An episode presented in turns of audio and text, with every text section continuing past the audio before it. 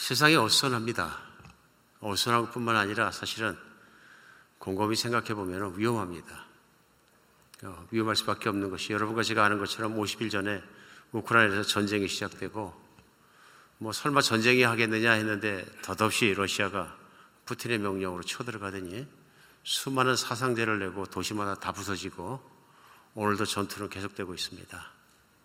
그래서 한 가지 또 걱정되는 것은 이런 전투로 말미암아서 한 나라만 싸우는 것이 아니라 이제는 그 서방 진영과 또 독재자 진영이라고 일컬어지는 러시아와 중국이 또 한 팀을 이루어서 대립하는 그런 세계적인 흐름이 결정되는 것 같습니다.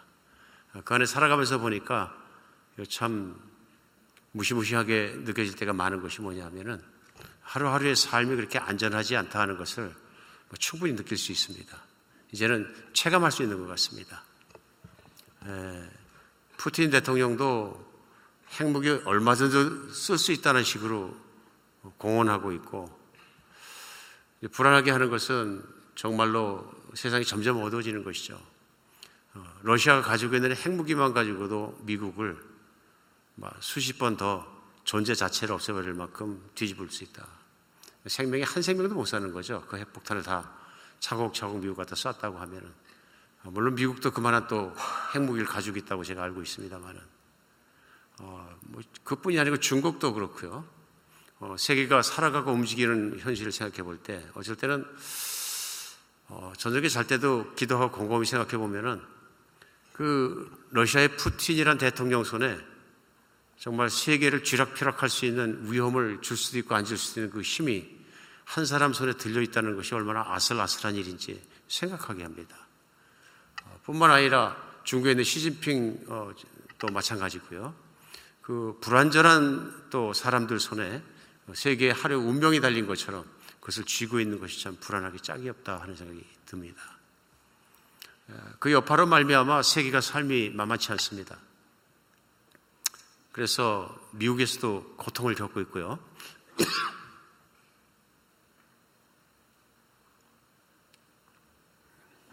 스리랑카 같은 작은 나라는 국가가 파산했습니다. 뉴스 나오는 거 보니까 국가가 파산한 거에서 이제는 정말 국민들이 먹고 살 양식을 구할 수가 없고 기름이 없으니까 차가 움직일 수 없고 세상이 서버리고 전기는 나가버리고 암흑화해버리는 어, 정말 원시의 세계같이 바뀌어버리는 참혹한 상황을 어, 살고 있습니다. 페루도 위험합니다. 물가가 그냥 오르는 것이 아니라 작년 대비해서 200% 3% 300% 오르니까 제일 먼저 먹고 사는 식량이 문제입니다. 매일매일의 삶에 정말 엄청난 위협을 주고 있고 이집트나 아프리카 다 위험한 상태로 치닫고 있습니다. 제가 오늘 밤부터 시작해서 한 10시간 비행기를 타고 터키를 들어가게 되는데요. 선교 탐방 여행을 갑니다. 간다고 했더니 제 아들이 전화가 왔어요. 아빠 가지 마세요. 그래서 왜 그러냐 그랬더니 미 국무부에서도 그 여행하지 말라 그러고 위험하고 그 흑계 바로 맞은편에는 미사일 슝슝 날라다니고 터키 요즘 뭐 불안정해서 가면 안 됩니다. 그러게. 하기는 현실적인 얘기인 것이 왜 그러냐면 어, 작년에 비해서 터키 빵값이 한 1년 사이에 한 200에서 300%가 올랐습니다. 근데 주식인데요. 어마어마한 거죠, 이거는. 그 격차라는 것이 뭐 매일매일 서민들이 겪고 있는 삶이 곤혹하기 짝이 없습니다. 예. 그냥 뭐 환율은 리라화가 8배나 떨어지고요. 얼마든지 그 나라가 얼마나 어, 불안정한 상황 속에 있느냐 하는 걸 금방 느낄 수 있습니다. 그러다 보니까 또 어, 며칠부터 시작해서 라마단 기간이 시작됐습니다. 그래서 이제 금식들 하고 있거든요. 98%가 98.8%가 모슬렘이기 때문에 금식하고 있습니다. 금식하면 사람이 날카로워집니다. 못 먹고 허기지고 답답하고 미래가 안 보이고 날카로워지면 폭동이 일어납니다. 예, 배고픈 거 앞에는 장사가 없습니다. 어, 좀 위험하죠. 그래서 어느 순간에도 폭동이 일어나고 전국이 마비가 되고 무정부 상태에 빠져서 정도 이상하지 않습니다. 어쨌든 세상이 어지럽습니다. 그리고 어둡습니다. 캄캄한 거죠. 우리 미국 살고 있기 때문에 마음 편안하게 살고 있다고 하지만 사실은 따져보면 뭐 안심하고 살 만한 게 하나도 없습니다. 예, 전쟁이 어떻게 나든 금방 날 것 같기도 하고 뭐 그런 것들이 우리를 늘 불안하게 합니다. 오늘 말씀을 시작하면 이 좋은 부활절 날, 어, 왜 이렇게 어둡고 칙칙한 세상 얘기를 하나 하고 또 생각하실 분이 계실지 모르지만 어, 예수님이 이 땅에 오셨을 때 유대인들이 사는 세상이 또한 그랬습니다. 더더군다나 예수님을 따르던 제자들이 살았던 세상은 진짜 어두운 세상이었습니다. 그냥 어두운 정도가 아니라 제자들에게는 절망적이었습니다. 3년 반을 따라다녔던, 믿었던, 정말 추종했던 예수님께서 죄인으로 몰리시는 것 뿐만 아니라 이제는 뭐 사람들에게 저주당하고 끌려가셔서 심판받고 또 두드려 맞으시고 침뱉은 당하시고 채찍으로 맞으시고 어, 그 당대에 가장 악하다고 생각되는 죄수 두 명과 함께 같이 십자가를 메고 정말로 그 비참한 골고대 언덕길에 올라가서 십자가에 못 박히고 피 흘려 죽고 사람들이 보게끔 십자가에 매달려 있는 예수 그리스도의 죽음을 체험했기 때문입니다. 이보다 더 답답하고 이보다 더 어, 정말로 두려울 수는 없는 거죠. 앞이 캄캄한 것이고 미래도 볼 수 없고 자기들의 정체성도 잃어버리고 모든 걸 잃어버린 상태에서 제자들은 벌벌 떨고 있었습니다. 두려울 수밖에 없었을 것 같습니다. 제가 생각해봐서 그 당시로 돌아가서 제자의 입장인데 제자의 옷과 신발을 입고 내가 거기 서 있다면 어떨까 하고 제가 말씀을 준비하고 생각해보니까 진짜 많이 떨렸겠다. 하시라도 예수님을 잡아갔던 그들이 와서 나를 잡아갈 수 있고 한패로 나를 집어넣을 수 있고 나도 신문할 수 있고 나도 죽일 수 있으면 얼마나 불안하고 얼마나 무서울까 한번 생각해 볼 수 있었습니다. 실제로 오늘 본문을 시작하면서 제자들이 그런 상태였다는 말씀으로 시작을 합니다. 오늘 요한복음 20장 19절에서는 그 시작을 하면서 이날 곧 안식 후 첫날에 저녁 때 제자들이 유대인을 두려워하여 모인 곳에 문을 닫았더니 하고 시작합니다. 제자들이 모여서 혼자 있으면 더 무서우니까요. 예, 모여서 문을 꽝꽝 걸어 닫고 있었다는 얘기입니다. 굉장히 두려웠던 거죠. 무슨 일이 일어날지 모르고 누가 잡으러 올지 모르니까 정말 불안에 떨고 있었던 것입니다. 근데 그 자리에 바로 예수님이 나타나십니다. 부활하신 예수님이 문도 열지 않으시고 그들 앞에 나타났던 것 같습니다. 바로 나타나십니다. 우리 생각할 수 있습니다. 오늘 본문 첫 절 시작부터. 우리 예수님 나타나셔서 제달, 제달 가운데 서시면서 너에게 평강이 있을지어다 하고 나타나셔서 20절에 보면 손과 옆구리를 보여주셨습니다. 그 순간 제자들이 일어난 반응이 뭐냐면 20절에서는요. 주를 보고 이들이 기뻐하더라. 주를 보고 기뻐하더라. 예수님이 나타나시 직전까지 예수님이 계시지 않을 때는 최악의 상태였습니다. 최고로 두려운 상태였었고요. 앞이 캄캄했습니다. 예수님이 탁 나타나시는 순간에 일어난 일이 뭐냐면요. 제자들의 모든 두려움이 사라지고 정말 모든 어, 근심과 걱정이 사라지고 이제 기쁨으로 확 변해버렸습니다. 얼마나 기뻤을까? 얼마나 반가웠을까? 얼마나 놀랬을까? 제가, 제가 거기 있었으면 뒤로 넘어서 까불쳤을 것 같습니다. 특별히 오늘 말씀 중에는 보면요.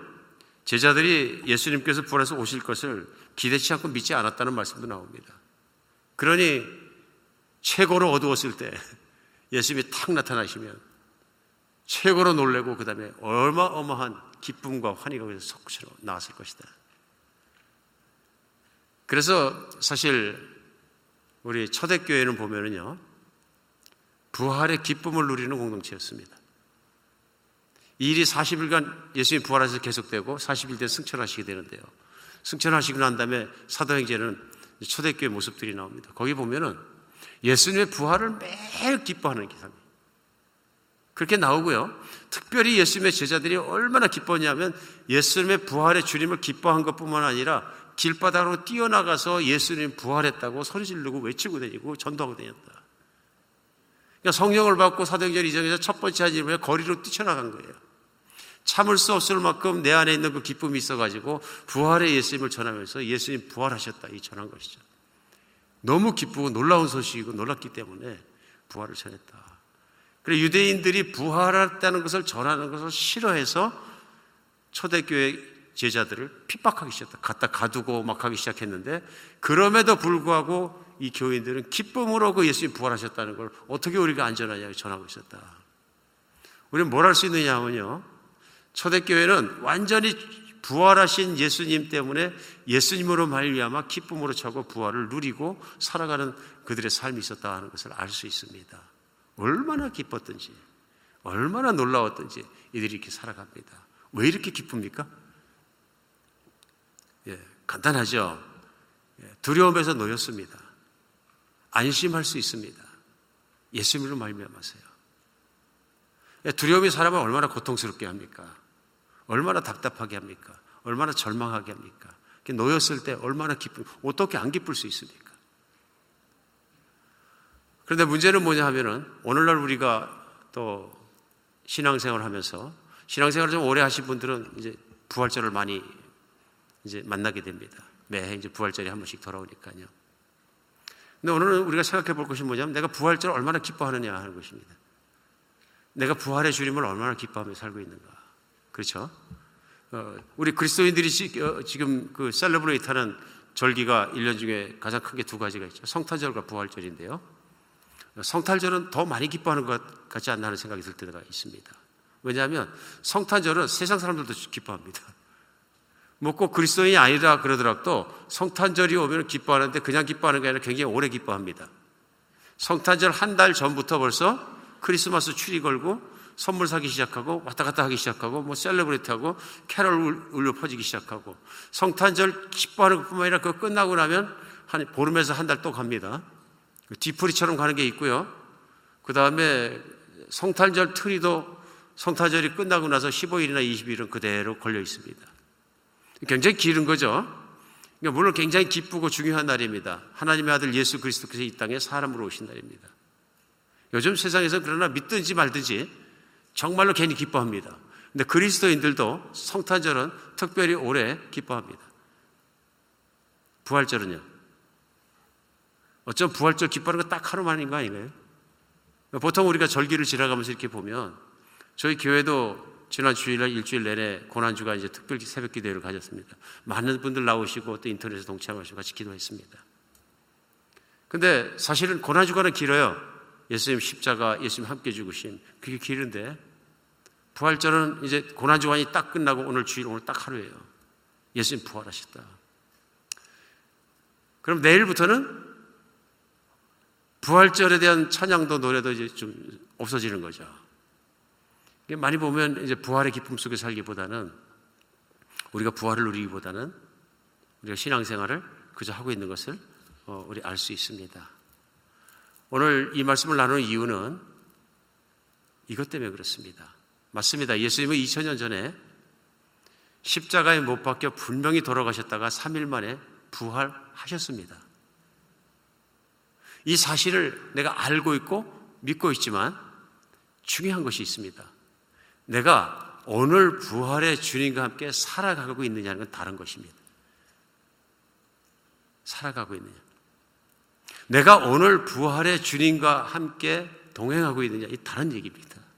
그러니까 예수님이 부활하셨다 하고 믿는데 오늘 내가 부활의 주님과 함께 살고 있지 못하다면 나는 부활 기뻐하며 부활을 찬양하며 부활 때문에 누리며 그 부활의 기쁨을 못 누리는 사람이 된다. 그럴 수 있다는 것입니다. 부활절이 왜 중요하느냐 하면요. 예수님의 부활하셔서 부활의 주님이 나와 함께 살아주시기 때문에 그런 것입니다. 부활의 주님과 함께 함께 살아가고 부활의 주님의 그것을 누리면서 사는 사람들에게 다른 것이 있는 거죠. 그것이 뭐냐면 초대교회에도 부활의 주님 받는 제자들이 살았던 그것처럼 하는 것입니다. 오늘 본문은 예수의 부활의 의미와 예수의 부활한 사, 정말 그 결과와 그 모든 것을 한꺼번에 깨닫게 해주시는 말씀이 들어 있습니다. 제일 먼저 예수님이 부활하셨기 때문에 예수의 부활을 믿고 부활의 주님과 함께 살아가게 되면 두려움이 없어집니다. 두려움이 오늘 제자들 안에 나타난 현상이 뭐냐면 진짜 두려웠는데, 진짜 캄캄했는데 두려움이 한꺼번에 싹 없어져. 왜 그렇습니까? 예수님이 계시기 때문에요. 그것도 죽음을 뚫고 일어나셔서 죽음을 이기셨기 때문에 죽을까봐 덜덜 떨었는데, 그게 제일 무서웠던 거죠, 사실은.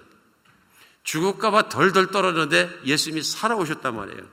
예수님이 살아오셨다, 부활하셨다, 이것은 얼마나 놀라운 것이냐는 것이죠. 얼마나 놀라운 것이냐.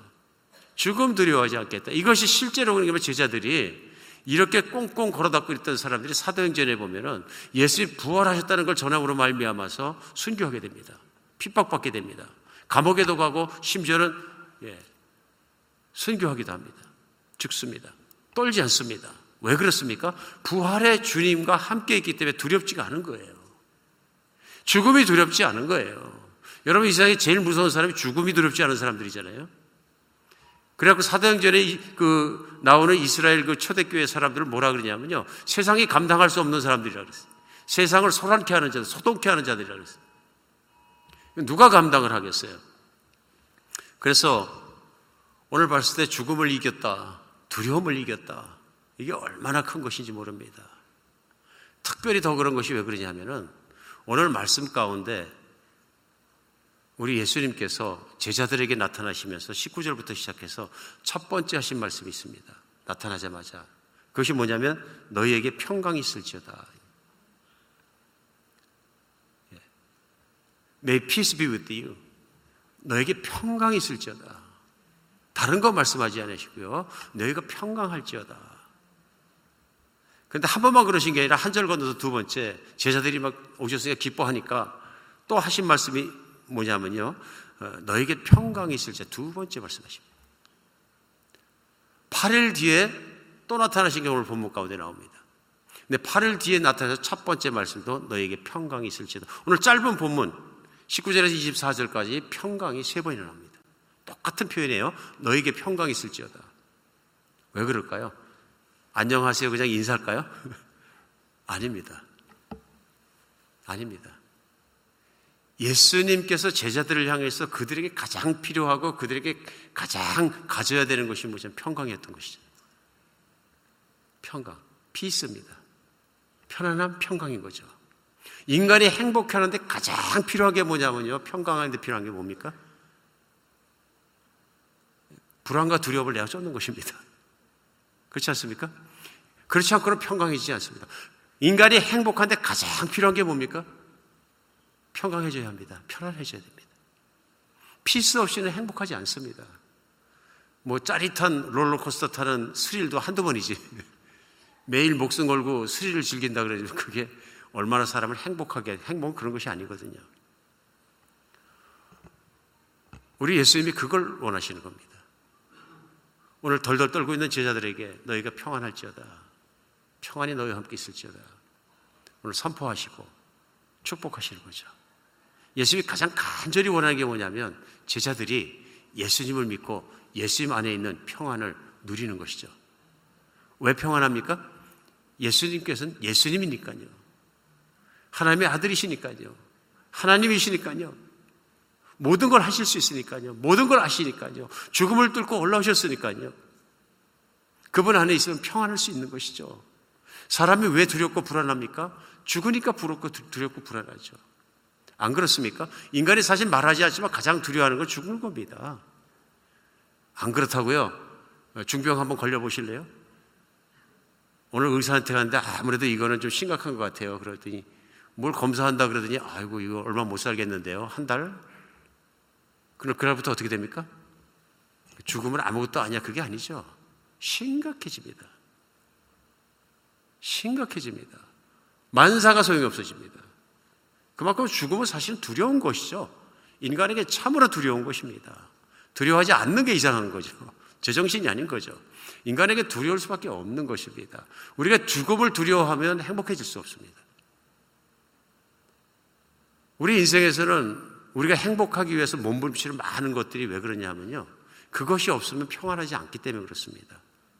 죽음도 그렇지만 돈. 그렇잖아요? 돈이 없으면 불안합니다. 돈이 없으면 어떡하나. 정말 그렇습니다. 여러분, 제가 그런 걸 느끼는 게 왜 그러냐면 내가 뭐 평생 한 30년 고생하고 잘 다지고 은퇴 준비해가지고 나는 뭐 401k도 넉넉하게 있고 모두 있고 모두 있어서 괜찮다. 그리고 은퇴해가지고 이제 인조하는 분들이 많이 계셨어요. 근데 그게 안전하지 않더라는 얘기죠. 안전하지 않더라. 왜 그러냐 하면은 우리 겪어봤거든요. 저는 목회자로서 참 그 힘들고 아파하는 분들을 내 교우들을 보면서 너무 힘들었어요. 2008년 subprime mortgage가 났을 때 보면은 투자했던 것들이 막 잘못되고 이렇게 하면서 401k 들어가 있던 게 다 없어졌다 그런 분도 있고 내 거 뭐 갑자기 다 없어졌어요. 황당한 일이죠. 다시 젊어서 돈을 벌 수도 없는 입장이고 그러니까 얼마나 답답하시겠어요. 그래서 정말로 낙심했던 그런 기간들이 기억이 납니다. 답답한 거죠. 저는 잘 모릅니다만 요즘 집값이 올라가서 기분이 흐뭇하신 분들이 꽤 많이 계시다 그래요. 든든하거든요. 그 집 부자라 그러더라고요. 집, 집만 가지고 있는 부자예요. 그런데 든든하죠. 근데 우리 2008년부터 2012년까지 겪어봤거든요. 이것이 하루에 떨어질 수 있다는 것을. 막 떨어지겠네. 집을 내놔도 너도 나도 내놓으니까 안 팔려. 누가 팔기 싫어서 안 파는 게 아니라 안 팔려, 이제는 막. 그런데 요즘에 막 인플레이션이 생기니까 FDA에서 또 막 요율을 올리고 오늘 뭐 경제 강의하는 시간은 아닌데요. 그러니까 두려울 수밖에 없죠. 이게 또 언제 오나. 말씀 들으신 분들 불안하라고 오늘 이 말씀을 나누는 것이 아니라 인생은 두려울 수밖에 없다. 걱정될 수밖에 없다. 왜냐하면 이게 언제 흔들릴지 모르겠대. 그것만 그렇습니까? 건강은 안 그렇습니까? 모든 게 그렇습니다. 그렇게 생각해보면 자녀는 걱정이 안 됩니까? 언제 무슨 일이 날지 교통사고할지 모르니까 불안한 거잖아요. 두려운 거잖아요. 인간과 두려움은 항상 같이 있었습니다.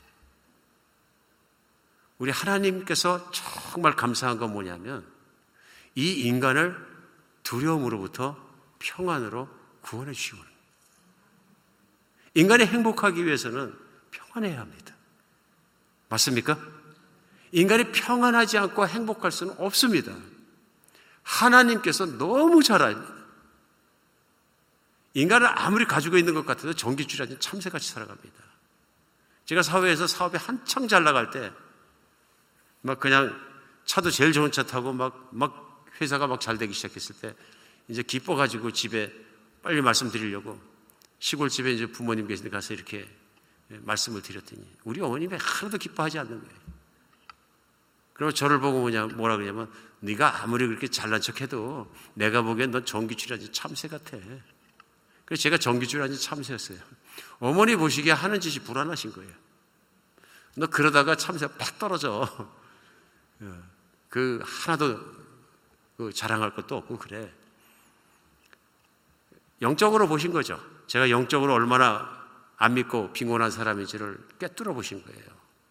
물론 저도 체험했습니다. 참새가 떨어질 때 얼마나 아픈지, 얼마나 허망한지, 얼마나 힘든 것인지를 체험해 본 거죠. 인생은 불안합니다. 그런데 예수님께서 그 불안하고 두려운 인생을 책임져 주시는 거예요. 제자들은 떨었지만 예수의 부활하는 나타나시고 말미암아 제자들은 안심할 수 있는 겁니다. 평안할 수 있는 겁니다. 그러니까 예수님께서 보실 때 예수님의 정말로 보실 때 자녀를 볼 때 하나님의 정말 그 소원이 무엇이냐면 자녀가 평안하게 행복하게 기쁘게 사는 것인 것입니다.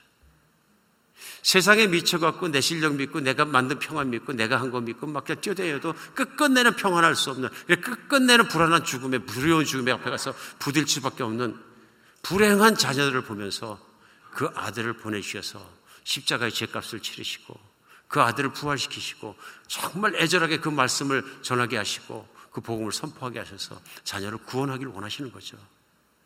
이것이 하나님 마음으로부터 시작된 구원인 것입니다. 오늘 예수님이 부활하셨기 때문에 우리는 평안을 누릴 수 있습니다. 우리가 인생을 살아가면서 내가 매일매일 평안하지 않고 매일매일 기쁘지 않고 매일매일 삶을 누리지 않고 있다면 나는 부활의 주님은 믿지만은 2000년 전에 살아나신 건 믿습니다. 근데 오늘 부활의 주님과 함께 같이 살고 있지 않기 때문에 그렇습니다. 같이 살지 않기 때문에 그런 것이죠. 그러니까 내 믿음은 머릿속에 관념으로 있고 실제로 내 현실과 삶 속에서는 그 부활의 주님을 같이 살지 못하고 있는 것이죠. 이건 믿음이 아닙니다. 이건 예수님의 소원도 아닌 것이죠. 예수님의 소원은 네가 나에 대해서 또 부활했던 지식에 대해서 많이 알고 있거나 근데 물어 누가 물어보든 아 난 믿고 동의한다 동의만 해라 그런 것이 아닌 거죠. 부활하신 주님은 나의 평안을 위하고 나를 모든 걸 지켜 주시고 나를 떠나지 않고 나를 지키시고 나와 함께 계신 거예요. 그럼 나는 부활의 주님과 함께 사는 거죠. 죽음도 이기시고 모든 고난도 이기시고 모든 걸 이기시고 왕이신 예수님과 함께 살아가는 부활의 주님과 함께 사는 것이 너무 중요한 것이죠. 부활절 보내면서 내가 남달리 기쁘지 않다. 내가 정말로 어, 내 그것 때문에 그렇게 기쁘지는 않다 그랬다면 이유가 뭐냐면요. 부활의 주님을 내가 같이 못 살고 있는 거예요. 부활의 주님을 만나면 두려움만 없어지는 게 아닙니다. 사람이 정신과 마음이 평안하지 못하면 물질과 육신이 아무리 건강해 소용이 없습니다. 그렇지 않습니까? 얼마나 많은 사람들이 정신적으로 힘들고 마음으로 힘들고 평안을 잃어버립니까? 왜 그렇습니까? 혼란하기 때문에 그렇습니다. 혼란하기 때문에 그렇습니다. 사람이 혼란하면 정말로 대책이 없습니다. 혼란하니까 그런 거죠. 오늘 제자들과 예수님이 나타나실 때두 번째 8일 만에 나타나시는 장면이 나옵니다. 그때는 왜 나타나시냐면 도마 때문에 나타나셨습니다. 첫 번째 나타났을 때 열 제자가 있었는데 도마가 없었습니다. 도마라는 제자가 없으니까 도마가 뭐라 그러냐면요. 나는 안 믿는다 그럽니다. 진짜 예수님 살아났을 때 제자들이 막 그러는데도 안 믿는다. 내가 내 손으로 그 못 자국에 손가락 넣어보고 옆구리에 손을 넣어보고 접근데 못 믿는다. 현실주의자, 합리주의자인 거죠. 나쁘지 않습니다. 예, 많은 사람들이 그렇습니다. 사실은. 현실주의자, 합리주의자, 사실주의자가 왜 그런 겁니까? 내가 눈에 보이고 내가 믿고 내가 하는 거 외에는 믿지 않겠다 그런 거죠. 나쁜 건 아닙니다. 근데 문제가 뭐냐 하면요. 세상에는 내가 이해할 수 있고 내가 믿을 수 있고 내가 할 수 있는 것보다 내가 이해할 수 없고 믿을 수 없고 할 수 없는 게 훨씬 더 많습니다. 그런 세상을 해집고 내가 살아가면서 세상에는 믿을 거, 믿을 수 없는 거 천지가 있기 때문에 내가 그런 태도로 살다 보면 내가 가지고 살 수 있는 세상은 한도가 있지만은 결과는 무엇이냐면요. 그 안에 불안감이 있습니다. 그러다 보니까 사실은 가장 확실한 것만 믿고 가장 합리적으로 사는 것 같지만 가장 혼란스럽고 쉬운 심령이 그런 심령입니다. 내 뜻대로 되지 않을 때 내가 가장 합리적으로 생각한 결론대로 내리고 결론대로 살아가는 내 인생이 실패할 때 모든 것이 되지 않을 때 혼란에 빠집니다. 왜요? 세상에 믿을 게 하나도 없거든요. 나 이 사람은 꼭 믿을 수 있다고 각 객관적인 자료를 가지고 믿고 이 회사는 꼭 믿을 수 했는데 안 되는 거예요. 세상에 그런 일이 한두 가지입니까? 내 이 남자 꼭 믿고 살다가 실패한 경우도 많잖아요. 나름대로는 조건도 따지고 다 따진 거예요. 세상은 그것대로 안 되는 거죠. 그러다 보니까 그 다음에 일어나게 뭐냐면요. 자기를 믿기, 자기가 그걸 아, 안 믿기 시작하면 혼란에 빠집니다. 어쩔 때는 완전 혼란에 빠져갖고 장애에 빠지게 되는 거죠. 정신적으로. 행복하지 않습니다. 문제는 뭐냐면요. 도마 같은 케이스죠. 불안합니다. 두렵습니다. 근데 이 사람이 어떤 혼란 상태이냐면 믿을 수도 없고 안 믿을 수도 없고 안 믿었으면 제자들이 모이는데 안 오면 됩니다. 도마가. 예수님 아예 떠나버리면 됩니다. 이것도 아니고 저것도 아니고. 보이십니까? 정신적 혼돈의 상태에 있는 것이죠, 지금. 그러니까 우리도 이런 상태에 있을 수 있는 거죠. 근데 예수님이 나타나셔서 그걸 또 그대로 해주십니다. 다 아셨어요. 다 넣어보라 그러고 그랬더니 도마가 어떻게 합니까? 오늘 말씀 마지막에 예수님 앞에 무릎 꿇고 찬양합니다. 그때서야 신앙 고백을 합니다. 그때서야 달라졌습니다. 예수님 참 자비로우십니다. 나빼. 의심해서도 괜찮으니까 이제는 믿음을 가져라. 그러니까 소원이 뭐냐면 믿음을 가져라. 내가 그래야 산다. 그래야 평안하다. 그래야 구원받는다. 예수님께서 마지막 말씀이 뭡니까? 예수께서 이르시되 너는 나를 본 거로 믿느냐? 보지 못하고 믿는 자들은 복되도다. 정말 그런 거죠. 도마는 그렇게 의심이 많았는데 예수님을 보고 만지고 했으니까 믿는다. 오늘날도 이런 분이 있을까요? 많습니다. 예수님 내 앞에 나타나서 만져, 만질 수 있게 해주시고 말하고 내가 해주시면 내가 믿겠습니다. 죄송스러운 말씀인데 그럼 더 믿, 못 믿죠. 어떻게 믿겠어요? 사람을 어떻게 신의로 믿으실 거예요? 예수님이 내 앞에 나타나셨는데 기적을 보내면 믿겠습니다. 성경에는 기적을 매일 보고 사는데도 하나님 못 믿는 사람들이 수도 없이 나와요. 특별히 이스라엘 사람들 선택받았는데 매일 기적의 만나와 바위가 갈라지는 물을 마시고 불기둥과 기름기둥을 보고 기적 속에 살았는데도 하나님을 떠나서 다 죽었어요. 60만 명 장정이 다 죽고 두 명 살아남았어요. 이게 합리주의와 인간이 가지고 있는 지식의 한계거든요. 혼란에 빠집니다. 자기 뜻대로 혼란에 빠집니다. 근데 문제는 정말로 하나님이 그런 사람을 버리지 않고 또 도만을 통해서 하신 말씀이 보지 않고 믿는 자는 진짜로 복들. 그게 우린 거죠.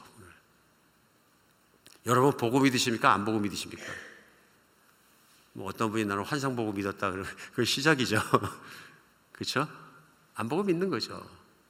어떻게 믿으십니까? 대개 경우는 다 어떻게 믿으십니까? 그 답이 오늘 본문에 나와 있습니다. 답이요. 그 예수님을 믿는데 예수님이 그걸 안 보고 믿기만 믿기라 그러시겠어요? 안 그런 거죠. 안 보고 믿을 수 있도록 그 일을 더 좋은 길들을 열어주시고 다 해주셨다는 것이죠. 그리 제자들의 후세대라도 얼마든지 안 보고도 믿고 안 보고도 주님 안에 들어올 수 있도록 모든 걸 다 준비하시는 첫 번째가 뭐냐면 성령님입니다. 그리고 오늘 본문 가운데 나오는 뭐냐면 제자들에게 나타나셔서 성령을 받아라 하고 말씀하신 것입니다. 그렇죠? 22절에 나옵니다. 20장 22절에 너희가 성령을 받아라 하고 말씀하십니다. 왜 갑자기 평안할지어다 평안을 축복해 주시고 두 번째 하신 말씀 뭐냐면은 성령을 받아라. 왜 그러셨을까요? 왜 갑자기 성령을 받아라 그러셨을까요? 오늘 요한복음 3장에서 우리가 그걸 금방 깨달을 수 있는 말씀이 나옵니다. 그 말씀이 뭐냐면요. 니고데모라는 사람이 찾아왔을 때 예수님께서 내가 하늘나라를 보고자 원하냐 천국에 가려면은 거듭나야 한다. 그러니까 이해를 못하니까 말씀하십니다. 사람은 못하고 사람의 노력과 능력으로 되는 것이 아니다. 그러면서 성령은 하실 수 일이라. 오직 성령께서 거듭나게 하시고 그 일을 이루시니라 하면서 뭐라고 표현하시냐면요. 성령은 바람과 같다. 그러십니다. 무슨 말씀이세요? 성령은 눈에 보이지 않는다. 성령의 하는 것은 보이지 않는다. 성령님은 눈에 보이는 존재가 아니라 하나님이시고 영이시다 하는 거죠. 그 성령님은 보이지 않지만 바람은 보이지 않습니다. 본질은 절대로 볼 수가 없습니다. 그러나 바람의 역사하는 능력은 느낄 수 있습니다. 머리가 날리고 옷깃이 날리고 하니까 느낍니다. 아, 바람 부는구나. 그러니까 마찬가지란 말씀이에요. 성령은 영이시고 보이지 않고 그렇지만 너희가 믿음으로 들어갔을 때 성령이 너를 믿게 하고 거듭나게 하고 한 것은 내가 느낄 수는 있다는 거죠. 사람이 달라지고 마음이 달라지고 없던 평안이 들어오고 두려움이 없던 게 있어지고 믿음이 생기고 이 모든 것 성령이 하신 결과와 성령이 베푸신 모든 것 따라 나타난다. 그러므로 성령은 너무 중요한 것입니다. 성령이 계시기 때문에 예수님께서 제자들에게 내가 너희를 영원히 떠나지 않으리라 이 말씀이 이루어진다고 말씀하세요.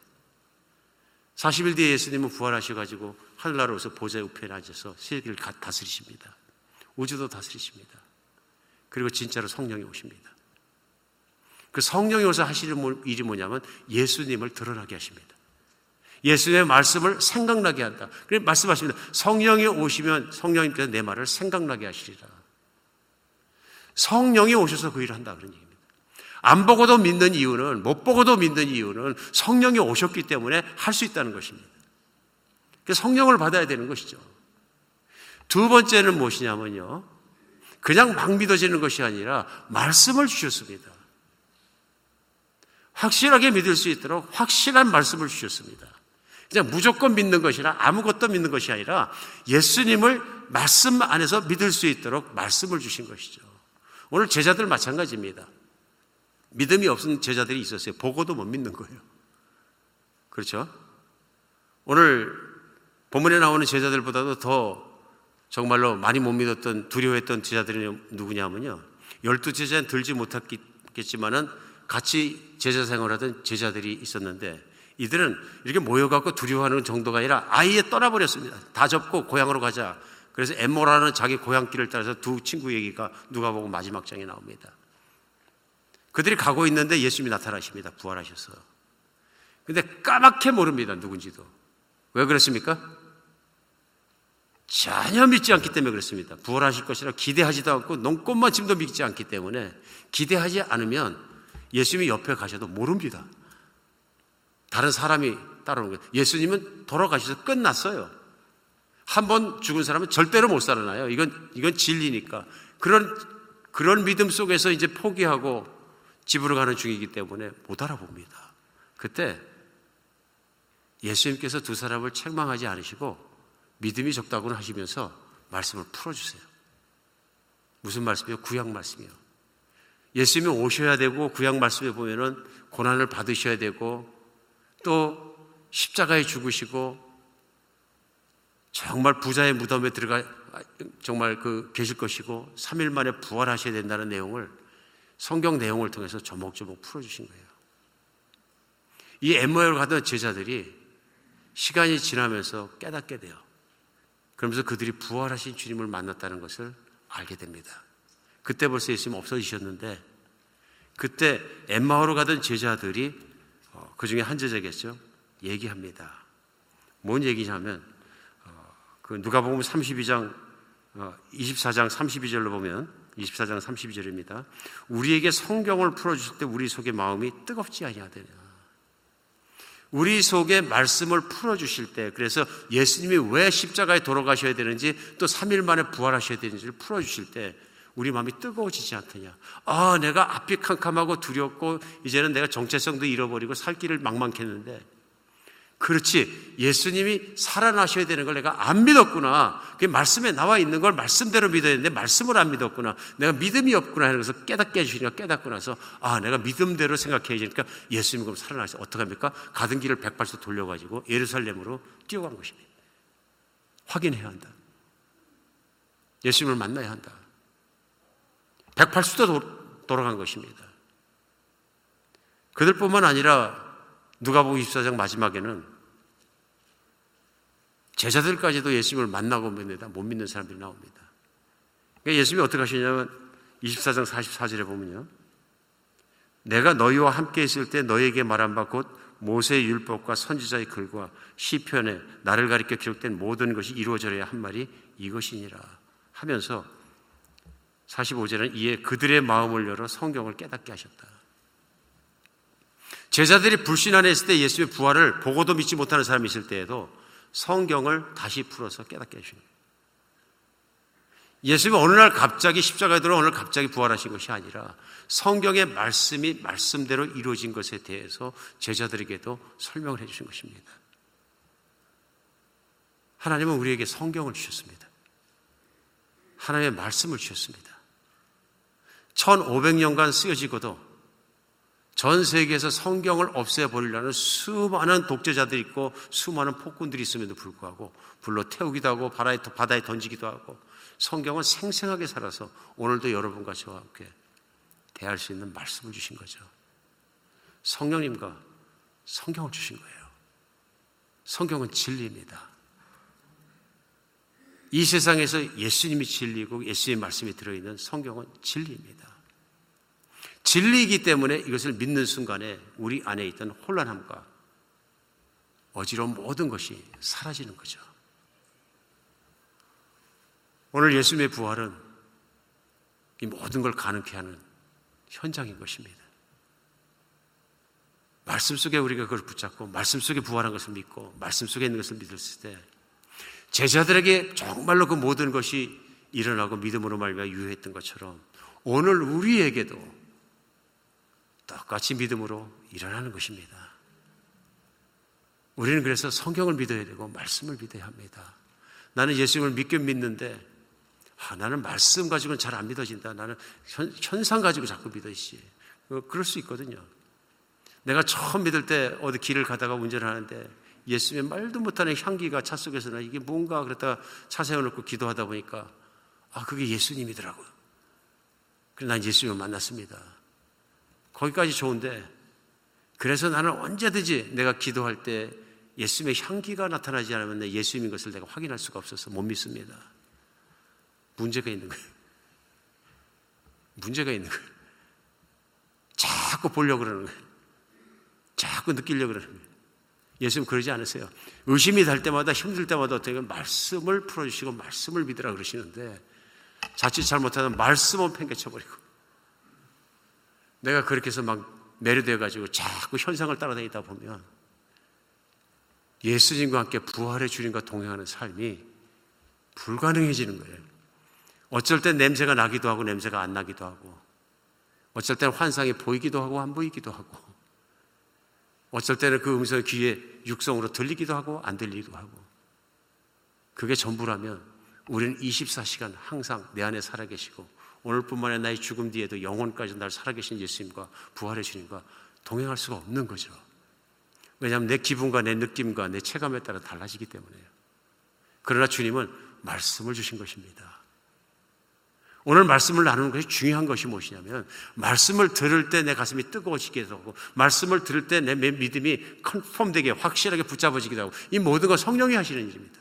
예수님이 말씀을 풀어줄 때 우리 마음이 뜨겁지 아니하더냐 갑자기 마음이 뜨거워지지 않더냐 동의가 되지 않더냐 아멘이 되지 않더냐 오늘날도 말씀이 있는 것은 하나님이 우리를 사랑하시기 때문에 두려움과 어지러움과 혼돈할 가운데 나를 항상 지켜주시고 내가 예수 안에 있는 것을 확인시켜 주시고 붙잡아 주시고 있는 것이 아니냐 하는 것입니다.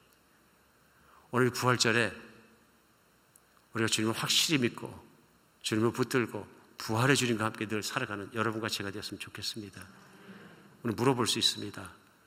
나는 살아가면서 늘 불안한가? 그래서 걱정하며 묶여 살아가는가? 물어볼 수 있습니다. 나는 내 마음과 정신이 혼란스러운 것 아닌가? 나는 또렷한가? 이것이 진리다. 이것이 길이다. 분명히 붙잡고 그 진리를 붙잡고 살아가는가? 우리 자신에게 물어볼 수 있습니다. 아직 한 번도 그런 적이 없다면 예수님을 받아들이셔야 되는 거죠. 맞습니다. 예수님이 부활하셨고 그 부활을 믿으셔야 합니다. 정말로 예수님은 부활하셨고 정말로 그 예수님이 뭐 부활하신 것이 오늘 내가 예수님을 믿고 내 마음으로 받아들일 때 분명하게 나게 느낄 수도 있습니다. 왜요? 내 생각이 달라지고 마음이 달라지고 삶이 달라지고 태도가 달라지고 습관까지 달라지고 인생이 달라지는 걸 내가 느낄 수 있습니다. 성령님을 느낄 수는 없지만 본질로요. 그러나 성령이 하신 역사의 결과인 내 믿음과 믿음을 따라 달라지는 그것들은 내가 삶 속에서 느낄 수 있습니다. 감격하기도 하고요. 기쁨 때문에 감사하며 환희 가운데 내가 정말 기쁨 가운데 뛰기도 합니다. 그래서 로마서 14장 말씀에 나오는 것처럼 하나님의 나라는 먹고 마시는 게 아니라 성령 안에서 의와 평강과 희락인 거죠. 하나님이 얼마나 우리가 평강 가운데 살기를, 그 평강이 있기 때문에 기쁘게 살기를 원하시는지 우리는 알 수 있습니다. 평강의 주님과 부활의 주님과 늘 함께 살아가는 여러분과 제가 좋겠습니다. 네, 기도, 기도하겠습니다. 예, 하나님. 우리 주님께 너무나 감사합니다. 어둠 가운데 사는 저희들, 혼란한 가운데 살아가는 저희들에게 정말 이 땅 가운데서 주님의 평강을 누릴 수 있는 그 길을 열어주시고, 베풀어 주시고, 깨닫게 하시고, 믿게 하시고, 누리게 하셔서 너무나 감사합니다. 우리들 연약하여서 진리를 떠나서 힘들다가도 불안하다가도 헤매다가도 하나님 말씀 가운데 진리 가운데 다시금 붙잡고 들어올 수 있도록 주님께서 늘 말씀도 주시고 말씀도 선포되게 하시고 말씀 안에 있게 하심으로 감사합니다. 하나님 오늘도 우리 주님께서 함께 하셔서 이 부활주일의 부활의 주님을 함께 살아가는 기쁨을 누리게 해 주시옵소서. 어둠은 물러가고 두려움도 물러가고 혼란함도 물러가고 주님 안에 온전한 평안을 누리게 하여 주시옵소서. 우리 주 예수 그리스도의 이름으로 기도합니다.